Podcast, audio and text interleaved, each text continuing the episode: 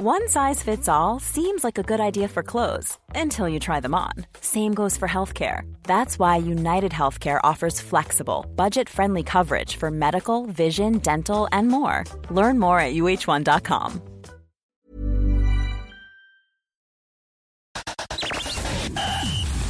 You are now listening to the Dual Position Podcast. The boys are back to talk all things Super Coach all season long. Please welcome your hosts, Whisper and Brew. Mate, just as we press record to talk about the Cowboys, it started absolutely raining the house down, thunder, lightning. So it must be a sign that they really don't want us to, uh, to touch on this side, who I do not have high hopes for this year. Look, they finished 15th last year with a 7 and 17 record, 5 and 7 at home, which is fine for a bottom 8 side. 2 and 10 away from home, which is not good. Uh, they ranked 13th for points scored, 16th for points against, so the bottom half of the table for both attack and defense. And yeah, a lot of people are tipping them for the spoon this year. I am one of them. Where do you have the Cowboys ranking, mate? Dead last. Dead Absolutely last. dead last. The Tigers might shake them, but I think the Tigers have a better side than they do.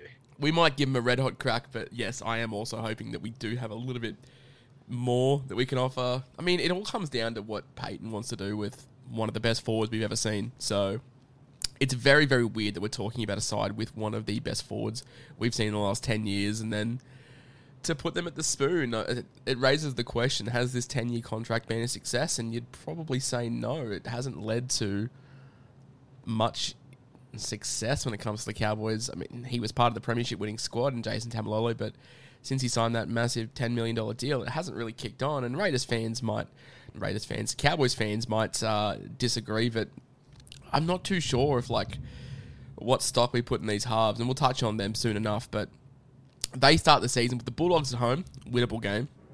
Raiders at home, probably another winnable game up in North Queensland. Broncos away, Roosters at home, Warriors away. So I would say best case two and three from the first five. You know, they could get four and one, but I just don't see this side gelling straight away. They've got a relatively good pack, I think. I think you're going to see a little bit of a changing in the guard this season. Like, I think you look, the fact that they're running with Hamiso now at fullback, that's an indication that they're going more youth. I think you'll see both the second rowers. I've named two rookie, basically rookie second rowers this year, uh, starting for them. New 13 potentially. I think you're going to start to see a change, but it's going to take time. And how they use Taumalolo is going to be really important, and what the Chad offers to this club in terms of direction and game management is going to be really key for their season. If, if if he controls this team and Drinkwater can play off the back of it, and they've got a few exciting guys in the back line and a few exciting guys in the second row, then maybe they can shock us and do better than what we think. But I just think it's going to take time, and that's why I've got them finishing dead last you mentioned you mentioned the Chad, and we'll touch on him as one of the one of the first gains. He's come from the Sharks slash the Warriors last year. They also bring in Peter Hiku, Jermaine Snell Brown from the Warriors as well. And they also bring in Brendan Elliott from Leigh in the UK. When it comes to their losses, they are losing Michael Morgan, Justin O'Neill, and Javid Bowen all to retirement. Francis Molo off to the Dragons, Corey Jensen off to the Broncos, Peter Holler off to the Raiders, Shane Wright off to Salford in the UK, and Michael Bell has been released. Worth noting, they also get the West Tigers back rower Luciano Leilua coming in through the door in 2023. On the injuries and suspension fronts, they have Ben Hampton, who should be back with round one after a hammy issue uh, this off season. Look, Peter Hiku, Jermaine Snell Brown, Hiku can provide an impact the starting 13. Do you know Snell Brown? Uh, I think he'll help with the 17, probably not the starting 13. Uh, the Chad he isn't signed to sit there and twiddle thumbs. He'll be coming straight into the starting side. And Brendan Elliott's a, an interesting one. A recent signing coming over from the UK. Uh, a lot of people are keen to see him playing some footy. And, and I'm one of them. I'm, I'm, really keen to see what Brendan Elliott can, can do. So don't hate the signings. Um, hard to to move around when you're paying the Chad so much, and obviously Taumalolo's on on some big money, so they're going to build around these rookies, and we're going to see yeah how they can go under Todd Payten. Yeah, Ch- Chad Towns Townsend in this situation just screams of Blake Green to me, and I just don't see how you pay him that much money. Like, pay a little bit more and get Nicho Hynes for God's sake. Like, it's it's an insane move in my opinion. Yeah, I think he is sort of the leadership presence that they're looking for. Whether he can provide or not, it's a different story. But I think they're going for that mold. But then it raises the question: Why did you sign Tom Dearden last year? Because Townsend and Dearden aren't going to work together. It's it's going to have to be Townsend and Drinkwater. You would expect. So look, we'll we'll touch on that when we come to, to, to the six and seven. When it comes to my round one side, mate, I've got Hamiso at fullback. Uh, all the talk is to be playing fullback. I was probably a touch too harsh on him when we were touching on all the new positions and whatnot, and in the in the center wing podcast. I don't see him. I don't see him lighting the world on fire because the Cowboys are the Cowboys. That's the thing, and like I got burnt with this with Cody Ramsey when I took him over the Origin period, thinking that a winger converted to fullback will will just score fullback points, but fullback isn't Hamiso's best position. I think we can all agree that he's he's a better winger than he is a fullback. But I'm keen to see what he can do at what 419k I think he is from memory. I don't love the move. I think people are just getting sucked into the fact that he is playing fullback. I, I don't know, man. I know you're more keen on him than I am. I think he'll go on a run at some point and, and he'll become an option. It's just a matter of when he does and what he will cost at that given time. Now, I'm not going to start the season with him because I don't have faith in the Cowboys or their system. I don't have faith that if Hamiso has a bad game or two, that they don't just go, all right, Val, you're back in the fullback slot. I don't have a trust factor with them. But at the same time, I think you can't be, you can't, you can't sit there and say, say Tesi Niu is a good option in the centers and not say Hamiso is because they're very similar players. And I think Hamiso has a lot more upside than say a Tesi Niu does. So if I was picking between either of them, I probably would pick Hamiso just because I think he's a better pure football player and has more explosive upside to, you know, score a 90 meter try from his own 10 than Niu does but he's not someone that I'm willing to risk to start the season. I think it's too much of a risk with a side that looks like they're going to be, you know, at least bottom four, probably bottom two, very well could come last as we're predicting. I don't know how much I can take that new and hammer debate. I uh, no, nah, I'm not having that. Um, for anyone that is new to this podcast, uh, a couple of months ago, a couple of weeks ago, whatever, Brew and I placed a wager. So if Hamiso averages more than 55, so 55.1 and higher, I will donate $250 to a charity of Brew's choosing. If he average, sorry, when he averages less than 55, uh, Brew will be forever indebted to me. And uh, we'll, we'll go from there. For me, Hamiso, no, because the Cowboys suck. Um, Brew's probably in the same boat, but he has higher prospects than I do. When it comes to the wings, I think one of them picks themselves in Kyle Feldt, and the other one, yeah. I've got Murray Taulagi uh, as my other winger. I love Kyle Feldt. I, I will never not have love for him after what he did in the 2016 grand final or whatever it was. Uh, shout out to the big bearded man. I kill his life on Twitter with this moment, but yeah, I love Kyle Feldt. Who was your other winger? Uh, my other wing is Murray Taulagi. Yeah. Uh, I think I think the wingers speak for themselves. I can't see it being any other combo but those two. They speak for themselves, and they also speak not an option for my classic sides. Um, I just Kyle Feldt he'll score 17 tries this year. Half of them will be off kicks, which don't which don't account for line breaks. So nearly half the points there. Does he go? I, I will say one thing. Um, I wouldn't mind a late round draft pick on one of those wingers, but because if you look who's inside him, Hiku loves a flick pass, and Valentine Holmes Valentine Holmes is very good at a cutout ball. So that there is a world where you could take them late and have a little smoky gameplay option uh, in in the draft format. Yeah, I think that says a, a, lot about their classic prospects when we're talking about taking them late in the draft. Um, yeah, so classic. I mean, I've said this to Brew off camera. I don't have any Cowboys players in my classic side at the moment, and that includes the two mid-range slash cheapy second rolls that we'll touch on. The centers, as you touched on, mate, Val Holmes, Peter Hiku. Uh, Peter Hiku new new inclusion to the club. Uh, I really liked it. I really think Peter Hiku uh, looked really good last year for the Warriors when he came back, and Val Holmes in the centers. It's it's a tough one. I, I touched on Hamiso and his best position not being fullback and it being wing. I also think Val Holmes' best position is on the wing, not center. So I just worry that Todd Payten's trying to fit too many square pegs into round holes here and trying to get a little bit too tricky. It is a very disjointed backline, in my opinion. I've never really seen Val as a centre. I think he might have played an Origin game there, but that's what you do in Origin. You you just pick a team of stars and put them somewhere, a bit like Tom playing centres for New South Wales. Hamiso, I think I think they'll give Hamiso a crack at fullback. I think he showed a little bit at the back end of the season, and, and they did get a bit of spark out of that. I think they're going to have to learn how to use Holmes because I feel like he's a little bit wasted in that center slot. I know they say he's going to roam around a bit like Tom Trbojevic does, but Tom's doing it from fullback. It's a lot harder to game manage if you're moving out of position as a center in an attacking route. Like if if they throw an intercept or something, or there's a turnover, your de- your defense gonna, is shot. Gonna, yeah, the, unless they know how to slide and can do it with precision. Like I'd back a Roosters type side with Manu to do this.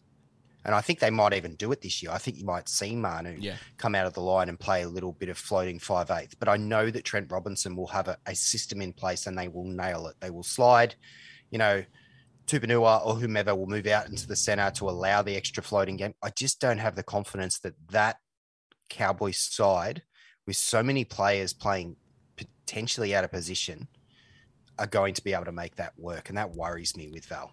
I mean, they ranked 16th last year in defense, so I don't think defensive uh, intelligence is Todd Payten's strong suit. So he could be playing with fire if he wants to experiment with this, but it could work out uh, fantastically if, if they could. If they could, it could. It. Like Val's more than Val's got the skill factor to do it. Oh yeah, I'm not worried about Valentine Holmes here. I'm worried about the players around him and, and the forward pack, especially yeah. the young back rollers that you and I have both picked. And so Hiku's not Hiku's not a fantastic defender either.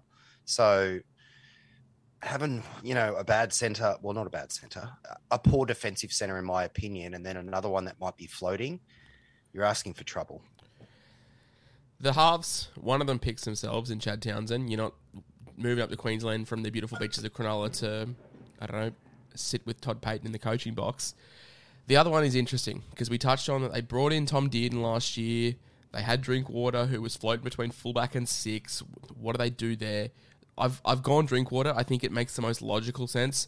I think Dearden and Chad Townsend together would be an absolute eyesore for everyone to watch. Not not including not even Cowboys fans. I think everyone would hate to see that. It'd be so stagnant and so weird. Uh, so that's why I've gone Drink because you just you need some kind of flair here. Chad Townsend isn't going to provide that. He'll be a great game manager, a great kicking game, great guy to lead you around the park. But I don't think he complements Dearden well, and that's why I think you've got to have Drink there. I do agree. Uh, I wouldn't rule out Townsend playing six and maybe and playing seven at some point. I do think if you're coming last, it's inevitable that at some point in time people are going to get dropped. So I wouldn't rule it out down the line. I, I think you are correct. In terms of a traditional six, seven type setup, you normally do have a game manager and you have someone that kind of plays off the back of that with a little bit of flair. Walker and Keary will do that this season. Cleary and Luai have mastered that. Most sides have that kind of setup. Reynolds and Walker's another example, all successful clubs. Drinkwater, I had so much hope for Drinkwater as a footballer, and he's just really not become what I thought he was going to. Like when he was at Melbourne, I just thought, oh, who's going to sign this kid? This kid's so talented. We just haven't really seen it. I don't know if it's a systems based thing because he's gone from such a good system where the likes of your Cronks and your Slaters, etc., or Cameron Smith would put him in excellent position to play off the back of, and he just doesn't have that since he's left. I'd like to see him succeed because I think he is talented. I just I really worry for him and his NRL career that he's just pretty much going to end up an English Super League player and you know go win the Man of Steel, which is you know like winning a Golden Globe. Like it just doesn't mean anything. So I'm a bit worried for North Queensland. I'm a bit worried for Drinkwater. you touch on you touch on Drinky and his ability. I think when Billy Slater moved on, Cameron Munster was promoted to six, and the talk was Hughes, Papenhuyzen, or Drinkwater as the long term one, and everyone wanted Drinkwater as the long term fullback over Hughes and over Papenhuyzen. So it just shows you the the high regard that they had him in at Melbourne, and I think he suffered an injury in 2019.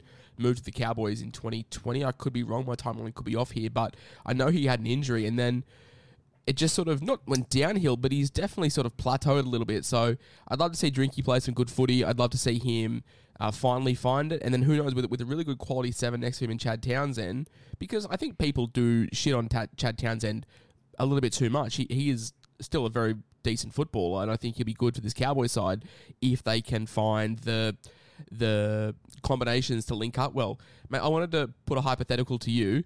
Let's say after like round 18, the Cowboys have had like two wins. What are the chances that Payten just says to Valentine, all right, mate, you go play six for a little bit?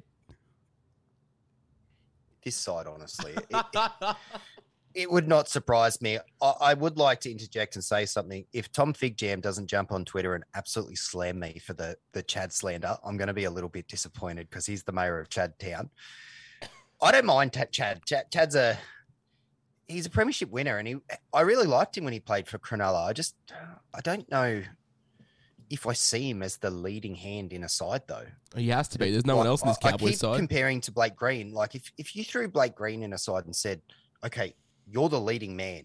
Let's say at Manly, it was he was the leading man, and say Foran or someone was beside him. You wouldn't have confidence in that, the same way that you did when Cherry-Evans was next to him.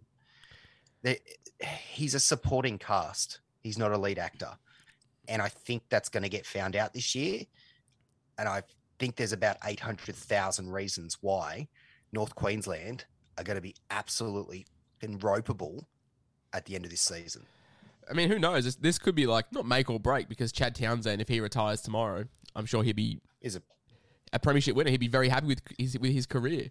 Um, is a Cronulla immortal. uh, mate, he, he Build the man a statue. tu- turn turn the porch light on. Um, in all seriousness, this could be it for Chad Townsend. He could be like, all right, well, this is basically my side. Like I am, I am the eight hundred thousand dollar man or whatever he's been price tagged on. So who knows what's going to happen with Tad with Chad? And look, I, I like him. I actually do like Chad Townsend. I, I rate him much more than a lot of Good people. bloke. Very good yeah, bloke. Yeah, good bloke. Good for the community. Um, leads a lot of insight into the general NRL fan to to get them to see what happens behind the scenes. But I do like to see Chad Townsend succeed. And as much as I have shit on the Cowboys in the first 17 minutes of this podcast, I do want to see them do well because it's funny to see the Broncos not be the best Queensland side. So that's always funny. Uh, but I do think it's an uphill battle for the Cowboys. But they do have some very good juniors, oh, juniors, some good youngsters in the forward pack. And I don't know how much this is going to piss some people off that have stocks in Reuben Cotter, but my front row does not include Jason Taumalolo, which I think a lot of people are hoping it does. My front row forwards are Coen Hess and Jordan McLean. I'm Sandra, and I'm just the professional your small business was looking for. But you didn't hire me because you didn't use LinkedIn jobs. LinkedIn has professionals you can't find anywhere else, including those who aren't actively looking for a new job but might be open to the perfect role, like me. In a given month, over 70% of LinkedIn users don't visit other leading job sites. So if you're not looking on LinkedIn, you'll miss out on great candidates like Sandra. Start hiring professionals like a professional. Post your free job on linkedin.com/people today.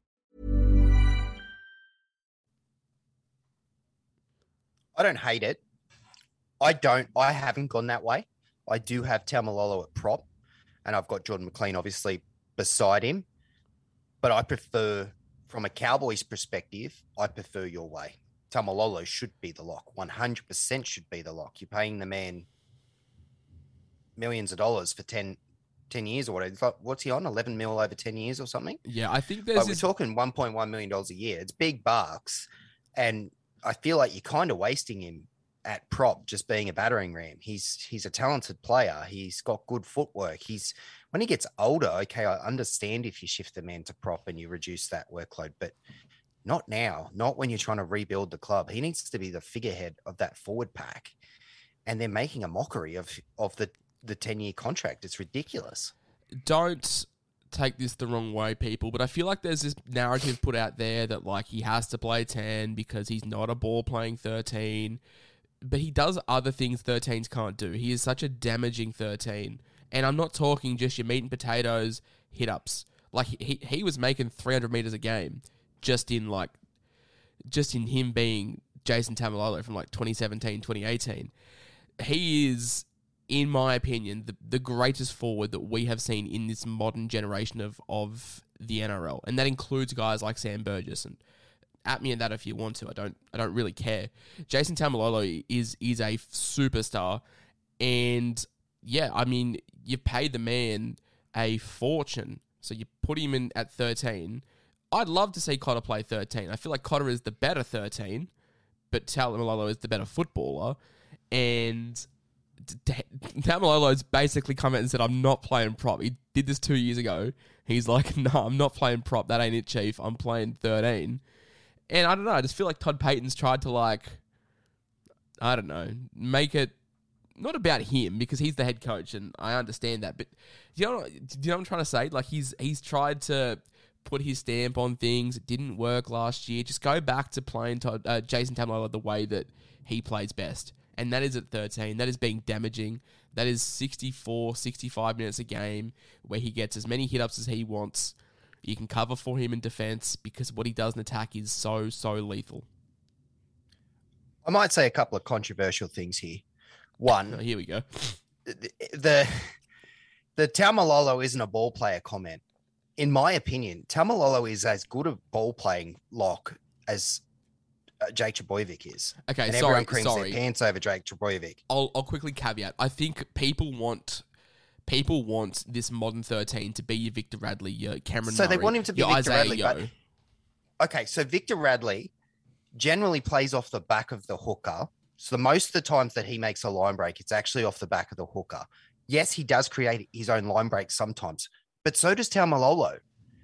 The only difference between the two is that Radley's a lot quicker than Taumalolo is. But Taumalolo is also a battering ram. You know, he could run over a fullback.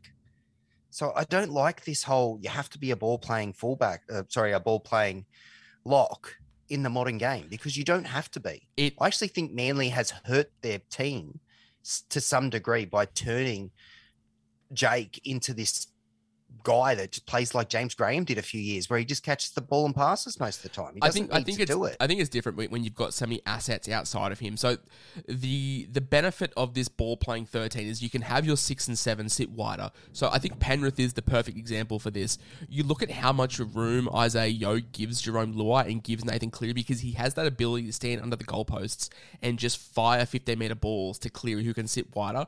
And the thing is with Manly, you've obviously got DCE who is the Australian se- or is was the Australian seven when they now have a World Cup. It'll be Cleary, but DCE was Australia's seven. He's Queensland seven, and you've got Turbo. So you want to just give them as much space as possible. And my counter argument for that and not having Taumalolo is like Chad Townsend's good enough, a good enough game manager to be able to make things. And you've got Hamiso who's quick. You've got Val who's gonna he's gonna roam. I don't think you need to create the space.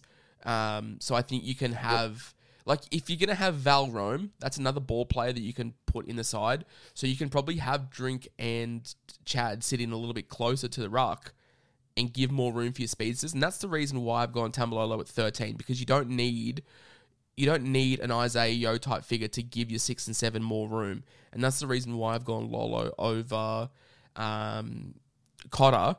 And that's the reason why I feel sometimes this modern 13 narrative can be a little bit bent, as what you were saying, because I feel like it's very team dependent and it's very dependent on what you need. Because someone like Cleary thrives off three on threes.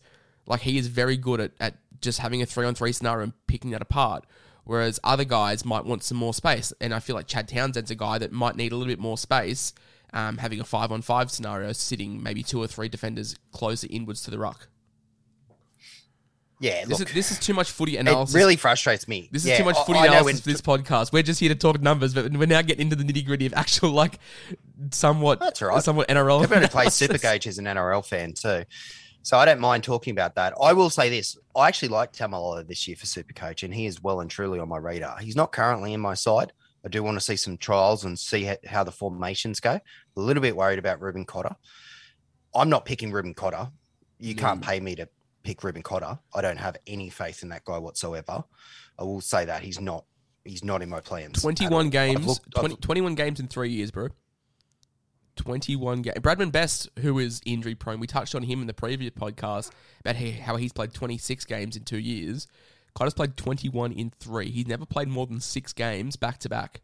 Like, if I'm pl- if I'm playing coach here, first of all, going back to the ball playing comment, I think based on what you said, and on top of that, two very young back rowers that are quite skillful, you don't need a ball playing back rower. That said, I still think Taumalolo's ball playing ability is fine. I think Cotter's better off on the bench. yes. You know, let Taumalolo run his wrecking ball. Let him let him go for 35 minutes to start it. Bring a guy like Cotter on, who's who's very creative and and deceptively strong. Let him run riot in the last five minutes, and let him run riot again to start the second half, and then bring your bring your stud back on to finish the game when you need a leader and you need someone who's solid and knows how to game manage from a forwards perspective. That's what I would do. I would still be picking the 14, who I guess we'll get to soon, but I would play him as kind of like the way you have a Watson or someone on the bench that's big enough and strong enough to play as a forward or a back, but ha- I've have that and still carry the 14. That's probably what I would do if I'm the Cowboys, but they're going to need a muscle up with the other two positions on the bench. All right. So we've just had a 10 minute tangent on the modern 13. I don't think you mentioned your front rowers. You just told me that Taumalolo was one of them. So who's your other front rower? Jordan McLean. So Jordan he McLean. speaks for himself. He's, He will be one of the front rowers. Your nine is Reece Robson. Absolutely. And As- I want Reece Robson playing at least 70 minutes if I'm the Cowboys. As do I, but the presence of a curly haired winner manly fullback and a broken Reuben Cotter do worry me. That's always been the problem with Reece Robson. He's always had a fantastic PPM. He's always had fantastic scores when he plays the minutes. But it just seems like he never gets the minutes, which is the big concern from Supercoach. Um, let's touch on Coen Hess, who is, um, I guess, the starter in my side because Jordan McLean doesn't play big enough minutes to be warrant warrant for Supercoach, but he will be the starter for the Cowboys, which I've got no arguments there. Coen Hess, if he gets the start and they put Taumalolo at 13, he's been strictly training in the middle. Are we going to get sucked into a Coen Hess trap, or is there some kind of value there with him? How much does he cost? I'm about to pull it up. It shows, shows, you, shows you shows that how much I know about Coen Hess. shows you that I've Look, not Coen Hess is an absolute shadow of his former self. I- remember I had Coen Hess a few years ago, and I was going to cap 350, and he is. and he nailed it that game. He scored a hat trick or something. I was so dirty. It was that season. I- I remember that entire season. I kept making these bold calls, going, "I should captain this bloke." I didn't do it, and then that person would kill it. And I remember distinctively, Coen Hess was one of those people, and a lot of people jumped on at that time. He was a weapon. He just seems to be lazy now, and he comes on and he doesn't really have the same type of impact. Kind of like they've found him out and know how to defend him, or I don't know what it is, but he just feels like a shell, like a shell of the man that he once was. So for me, until he proves himself again in a high level NRL, I'm not picking him to start personally. He's 350 and dual.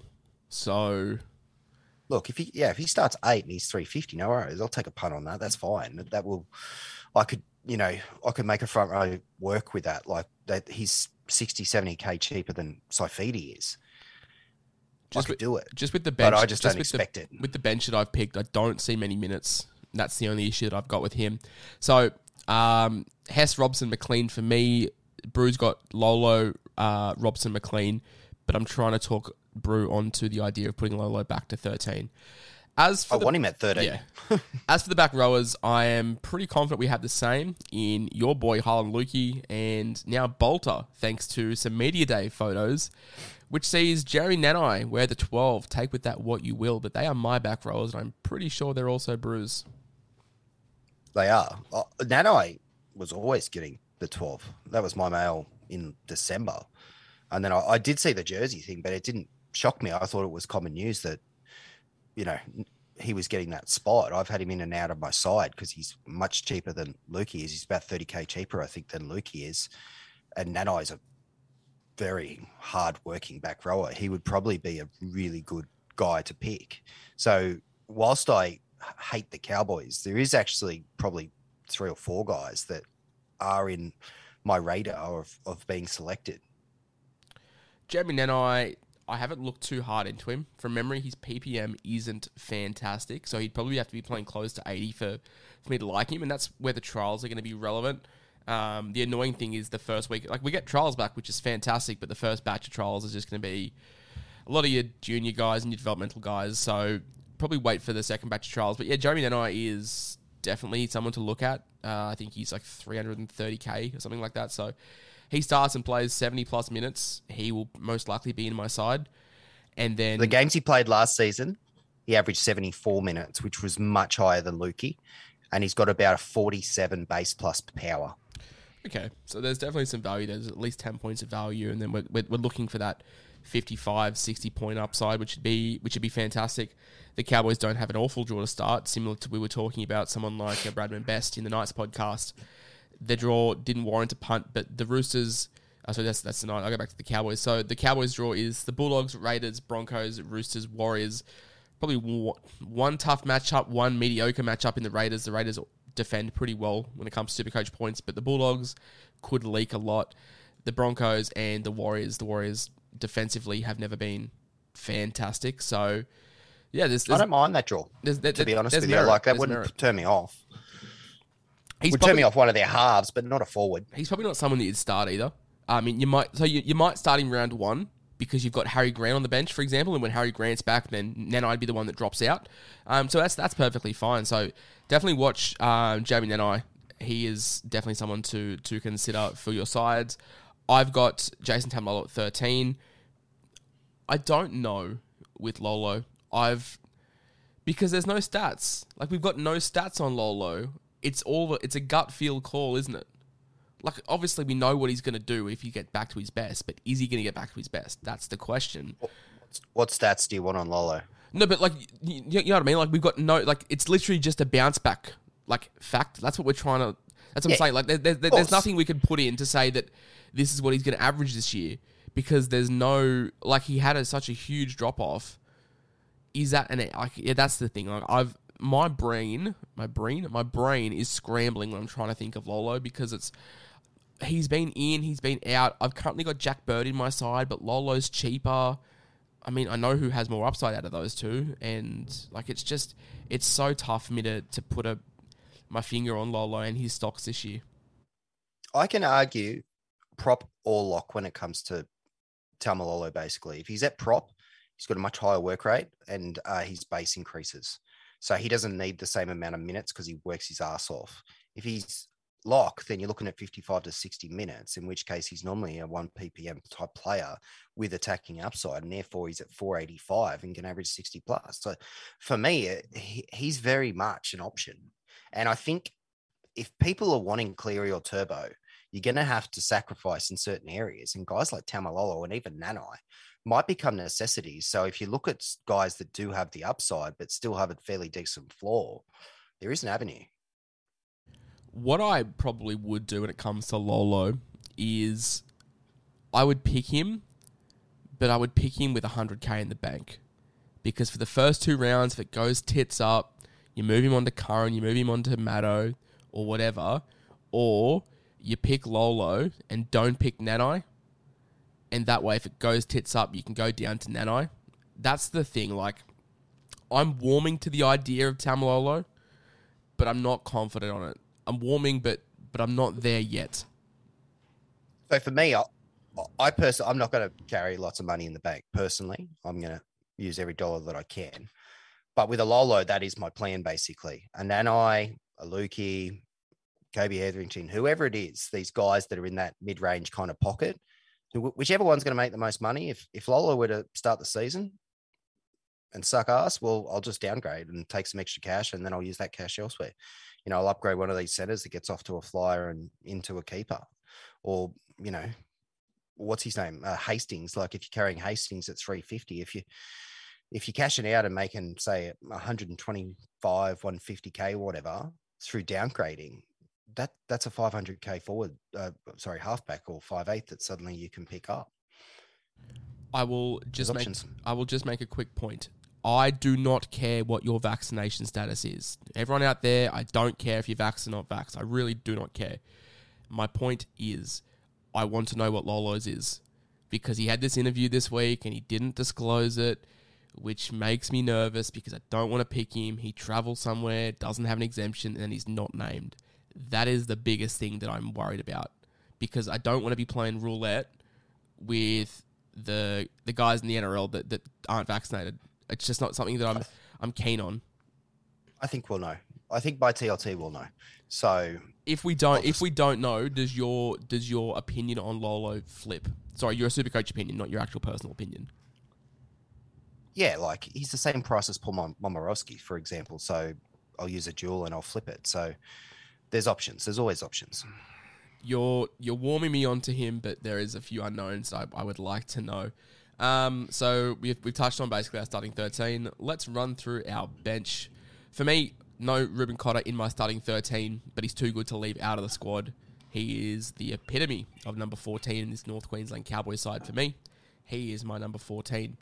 I've also included the new boy from the New Zealand Warriors, Jamayne Stewart Brown, as my fifteen. I've also included steady hands like Tom Gilbert and Mitch Dunn as my 16th and 17th to round out the squad. I do like that bench. I I've gone a different route. Obviously, I've got Cotter in my 13, which means that Coen Hess is on my bench. I've got Jake Granville in a 14, and I hate typing that name because I just think he's so overrated. Dual position, uh, I what is he? Dual position hooker or fullback this year? Yep, What a, what fullback. a what a weird what a weird dual position. That's that's one of the most obscure. That's nearly as good as Dane Laurie's uh, from two years ago when he was front row forward centre wing. Uh, that would have been all right, fullback in the front row forward. I've also got Jamayne, uh, Jamayne Taunoa-Brown. I'm actually expecting big things and a real bounce back season from him. Uh, I'm quite keen on him. I think he's going to have a good season. Yeah, I nev- don't think he's never a really weapon or anything. Never really found his feet at the Warriors, did he? He just sort of plodded along and never really sort of nailed down a spot. He looked good in his rookie So many- season. so many big bodies, but there and there's so much competition um, for those forwards, and I feel like this will be, you know, a new lease for, lease on life for him, and, and that he'll probably do really well. Uh, finally, I've got Mitch Dunn um, as my 17. I, Tom Gilbert was my 18, but so we've got the same 18 players in different order, basically again. So Yeah, let's see I, I would we are on TLT. We seem to have very similar sides most weeks. I don't do an 18th here and there. I don't do an 18th man, but if I did, I'd probably put Granville there. Um, I just feel like if you're running Cotter off the bench and you don't need Granville, but if you are going to start, if you're going to start uh, Cotter, then you probably do run Granville. So I think it's a case of, of whatever Payten There's decides to go. Yeah, There's an argument to just you know put Cotter on the bench, isn't there? there If is. carrying, you can carry an extra forward, then that's much better for them, in my opinion. that is going to round out the Cowboys. Uh, we're back next week. I think we have a few more exciting teams to touch on. I think we have the Eels and the Panthers, and then we have someone else as well. So getting closer to the to the pointy end of these team reviews, and then we've got a few more plans up our sleeve for just before um, everything happens. Mate, do you want to announce the, I guess, the big news when it comes to the podcast and team lists? Not team lists, Jesus, my, I don't know if anyone heard that, but that was some some big thunder. Um, do you want to announce? I did hear that. I thought you bumped the mic. Yeah, no, that was that was the uh, that was the thunder. So it's it's buckling down. Wow. Um, do you want to announce the the news surrounding the podcast and what we're doing regular season, mate? What news is that? Oh, this is a great segue. Okay, so basically, we're doing this podcast live. Um, so during the season, it'll be Tuesdays and Sundays at seven thirty. I think we haven't confirmed the time, but it'll be seven thirty. The first eight rounds are really awkward because the Sunday game, the Sunday game either fluctuates from like a six o'clock kickoff or there's a couple of Monday kickoffs. But basically, we'll, we'll be we'll be live about half an hour after the final game ends. Um, during during yeah the first the first couple of weeks, and then moving forward, it'll be seven thirty Sundays and Tuesdays. We will be doing this live. Um, we will get you guys involved. We'll have all the questions pop up on screen, I'll try to program that, and it'll be more interactive with you guys. Um, and yeah, really really excited for that. Some good segments coming up, and it's going to include everything from like yeah, captains, buy, holds, and sells, Brew and I's sort of uh, bowl predictions for the week, um, breakdowns of the games just gone. Brew and I are still trying to iron out the final touches. But yeah, we're going to take this podcast live, which is exciting. But for now, it'll it'll be pre-recorded, and um, yeah, but I'm, I'm very keen to to, ha- to have it live, mate. Yeah, I can't wait for the Tuesday. But Tuesday's madness. It's like The preview, yes. so exciting, you know, at four o'clock, you're hitting refresh, refresh, refresh, and looking and oh, where's my GP? You know, is this guy named? And to be able to jump on here shortly after that and and talk about it pretty much, you know, just afterwards, I suppose. It depends what time we end up doing the pod on the Tuesday. I'm looking forward to that. You'll get a lot of real raw emotion, I think. Um, it's going to be good. Uh, you and I hopefully can start banging out a few more teams pods so that we can maybe do a cows pod. I've been asked a lot about that. Not not the cows we just spoke about, as in cash cows.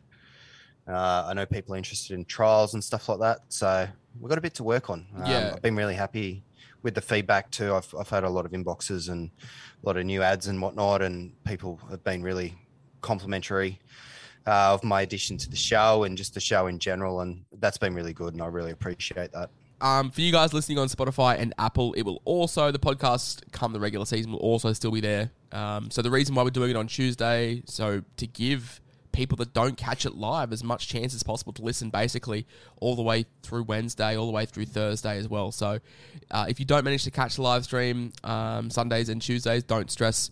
Uh, the podcast will be available as well. So um, I'm potentially experimenting with the idea of cutting it down as well and just having the sort of individual segments as maybe five, 10 minute audio clips if people just want to listen to those. For example, if people don't want to sit through the entire podcast and they just want to hear the buy, holds, and sells, then um, we might do that as well. So playing with that, trying to see how much time I've got now. I'm back at work, which is cool, but it's always good when you've taken two and a half years off work and uh, you come back and then a week later you say, hey, I'm taking a week off with COVID. So I was not popular. I was not popular uh, from from the boss man after after having two and a half years off and then, and then taking another week off.